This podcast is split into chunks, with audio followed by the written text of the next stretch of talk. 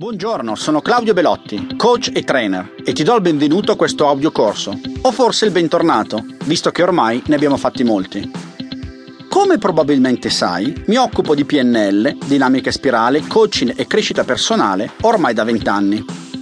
Ho girato il mondo per imparare e ho lavorato al fianco dei maggiori esperti per trovare le risposte alle mie domande e soprattutto per soddisfare la mia curiosità.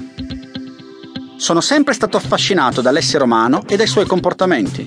Ho sempre cercato di capire perché la gente fa quello che fa e cosa determina il successo di una persona, indipendentemente da come si voglia definire successo. Felicità, soddisfazione, fama, ricchezza, serenità spirituale, una relazione appassionante. Non importa quale sia la definizione, importa solo che sia giusta per l'individuo. La tua, qual è? Cos'è il successo per te? Oggi però parliamo di altro. Oggi parliamo di leadership. Sì, leadership, quella cosa tanto cercata e tanto rara nelle persone. Vorrei iniziare con il significato della parola, poi ragionare insieme a te per decidere se leader si nasce o si diventa e passare la maggior parte del tempo insieme a capire cos'è la leadership e come si è sviluppata negli anni. Ti piace il programma? Bene, iniziamo!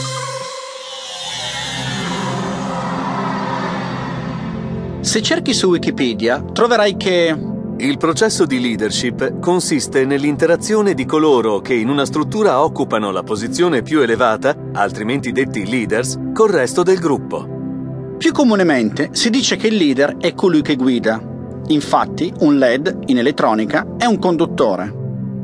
Se fai un po' di ricerca, scoprirai che l'etimologia della parola porta a cose interessanti. Innanzitutto potresti trovare due strade, una che ti porta a una radice indoeuropea e l'altra che ti conduce in Germania, più precisamente verso il sassone e il gotico. Nel Medioevo, leader era colui che andava per primo. Poi nel Cinquecento la parola prese connotazioni negative, per poi fare il giro di settori specifici, gioco delle carte, teatro, giornalismo e per finire nel jazz, dove chi era il lead era colui che guidava il gruppo musicale. Da questa partenza si arriva al significato moderno. Se segui la strada anglosassone, troverai il verbo liden, che significava viaggiare o innalzare. Se volessimo unire le due radici, potremmo dire che il leader è colui che ti porta in un viaggio di crescita andando per primo. Non so se è un'interpretazione giusta, ma sicuramente mi piace di più di colui che guida. Una cosa è certa, la leadership è affascinante e la storia ci ha dato molti esempi straordinari di leadership. Negli anni ci sono stati molti studi per capire cosa rende un leader tale. Nelle varie epoche si sono scoperte caratteristiche diverse. Un po' perché i leader erano diversi e un po' perché i ricercatori, nei vari momenti, erano focalizzati su cose differenti. Una cosa è certa, il mondo è cambiato e sta cambiando ancora. Inoltre, siamo in un momento di crisi. I vecchi paradigmi sono in discussione e non abbiamo idea di quali saranno quelli nuovi. È un momento di incertezza, di sfide e di opportunità. È un momento dove serve leadership, ma purtroppo manca. Manca perché siamo troppo lenti a rispondere al cambiamento.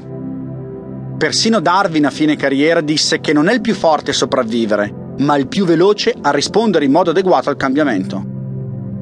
Essere leader oggi è ben diverso dall'esserlo stato durante il Medioevo, la Seconda Grande Guerra o anche solo dieci anni fa tutto è cambiato e anche il leader deve cambiare.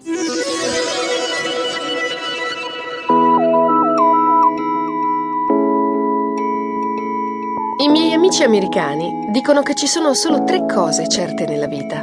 Le tasse, la morte e che le cose cambieranno. Il cambiamento è naturale, lo sappiamo, ma ora è molto più veloce. È diventato velocissimo.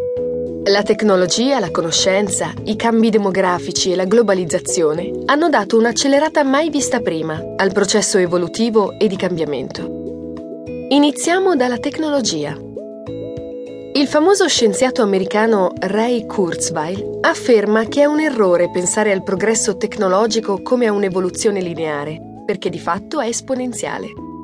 Nel XXI secolo, infatti, non avremo 100 anni di progresso, bensì circa 20.000.